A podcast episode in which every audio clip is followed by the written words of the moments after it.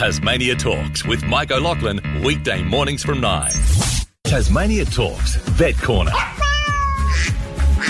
And a wonderful warm welcome to Dr. Jen Griffiths, owner and vet at Pets Life Veterinary Care. Jen, good morning. Hi, Mike. How are you? Wonderful, thank you. And I thought, well, uh, feeling really fabulous until I, I looked up and said, oh, what are we talking about today? Let's talk about diarrhea. Can't beat Yes. it, can you? What a good. I mean, sometimes you know this show has been described in a similar vein, but I must, I must say, but diarrhea in cats and dogs.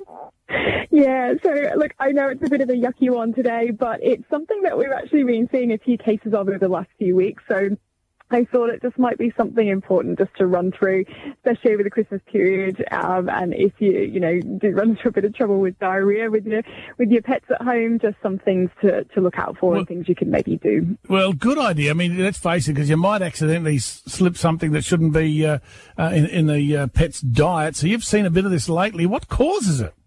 Yeah, exactly. So I thought that was probably um, a really good time to talk about it because of that. So over Christmas, there's probably going to be a few more things around food-wise that our dogs and cats potentially are going to get little treats and things that could upset their tummy. So dietary indiscretion, that's um, predominantly the main reason why we see diarrhea in cats and dogs. So um, often something that's quite easily solved just by actually withdrawing their normal diet and just putting them on a bland diet. And sometimes we'll recommend just a little bit of boiled chicken and rice, and so making sure the chicken is always cooked.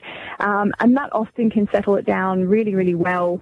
Um, but there are other reasons why you might get diarrhea, and and that can be for you know sometimes more serious uh, underlying conditions. So they might actually have a true bacterial infection. So things like salmonella and campylobacter, um, foreign bodies and, and internal diseases like kidney failure and liver failure and things like that. So you can see it as a, a vague clinical sign for other diseases. So it's always good to get it checked out.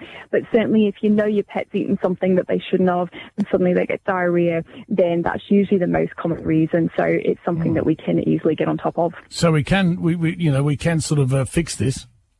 Yeah, absolutely. So for the most part, unless it's something, um, you know, a lot more complex, which does sometimes require a lot more invasive um, testing and things, the, the dietary components and, you know, eating things they shouldn't is something that is often very simply fixed. So that's a, a good one to do. Oh, that's good to know. It can be simply fixed because it could, like, could be a start of a, a bigger issue.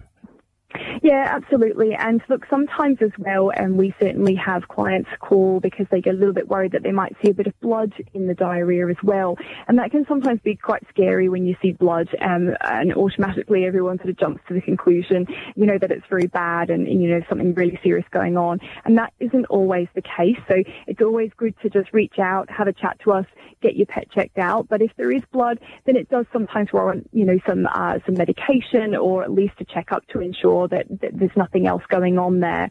Um, so it certainly is something that we can, we can deal with. Um, but if there's more to it, then we'll talk you through all those extra little tests and things that might be required or that we might recommend to have a look at. Oh, good to know. But it, it, it's also, I guess, uh, Christmas time, potential for our pets to get into things they shouldn't. And it's not just food, though. I mean, think of all the wrapping bits and pieces and the kids. Yeah, absolutely. So eating um, any kind of foreign material, so not just foreign food in, in terms of, you know, something they're not used to, but actually eating, um, you know, uh, Christmas decorations, bits of paper, bits of bauble, loads of things. Tinsel is another one that we do see.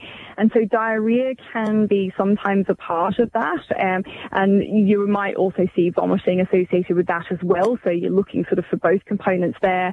But absolutely, because there's so many more things around that can be a little bit more interesting um, to your dogs and cats, and particularly puppies as well. Remember, if you've got a new puppy in the household and you've put all your Christmas decorations out and things, they just might be very interested. So absolutely keep an eye and make sure things aren't going missing so that you know they're not eating anything they shouldn't. Uh, good point. So remind us, I guess, uh, what things we need to be careful of around our pets for Christmas.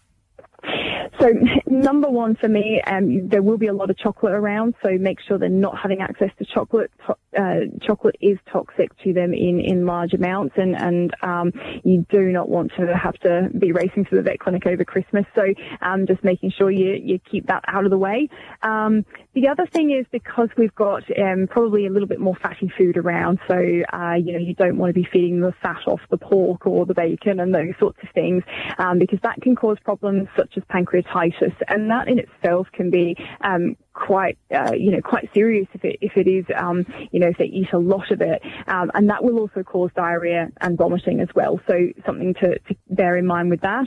You want to also be super, super careful with mince pies and your fruit cake. We're trying to avoid any ingestion of raisins, sultanas, those sorts of things that might be in uh, some of those foods as well. Mm. Um, and keep away from things like onion and garlic. They're all toxic. So very, very important to just keep an eye on that.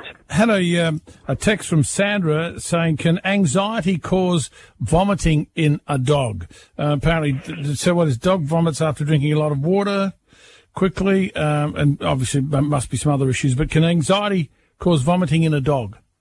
Look, it's not a sole reason to be vomiting. Um, so occasionally we'll see some uh, things like vomiting and diarrhea that could be induced by anxiety. Um, you know, you, you have pets that are going for a trip in the car to the vet or, you know, they're very stressed and that sort of thing. And so you might sometimes see a bit of stress diarrhea and things. But normally if that's a common ongoing thing, you should be looking at for other things. Anxiety really should be, you know, you're sort of diagnosing other things and trying to exclude other things before you say it's just anxiety based.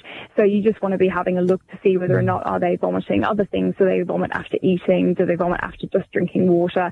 Uh, is, are they vomiting when they're just quite calm? Um, so there's all sorts of things you need to consider that. So no, I wouldn't say it's a, an absolute sole reason. You should be looking at other things as well. Um, but just to get some basic testing done, you know, a blood test, those sorts of things, just to rule out other reasons, because often it can be dietary is, is often a, an underlying cause. So looking at then changing their diet to a bland diet, hypoallergenic foods, those sorts of things can help immensely. But you want to run through all that with your vet and run through those steps. Absolutely. Oh, good call. Jen, it's been wonderful talking to you all year. I hope you have a great, happy, safe, COVID free Chrissy yourself, you and yours. And I look forward to having a chat next year. Thank you so much. Thanks so much for having me, and I wish the same to you. Uh, good to talk to you, Jen. Dr. Jen Griffiths, owner and vet at Pets Life Veterinary Care there. And by the way, I'll mention it again, we have 52 active cases here in Tasmania. It's a pretty scary number, higher than we've seen all pandemic. But it's important to note none of those cases are from community transmission. They're all from people who have come from interstate and their close contacts. So we've not had any community transmission at this stage, which is good to know. One case is in hospital, but it's for reasons other than COVID.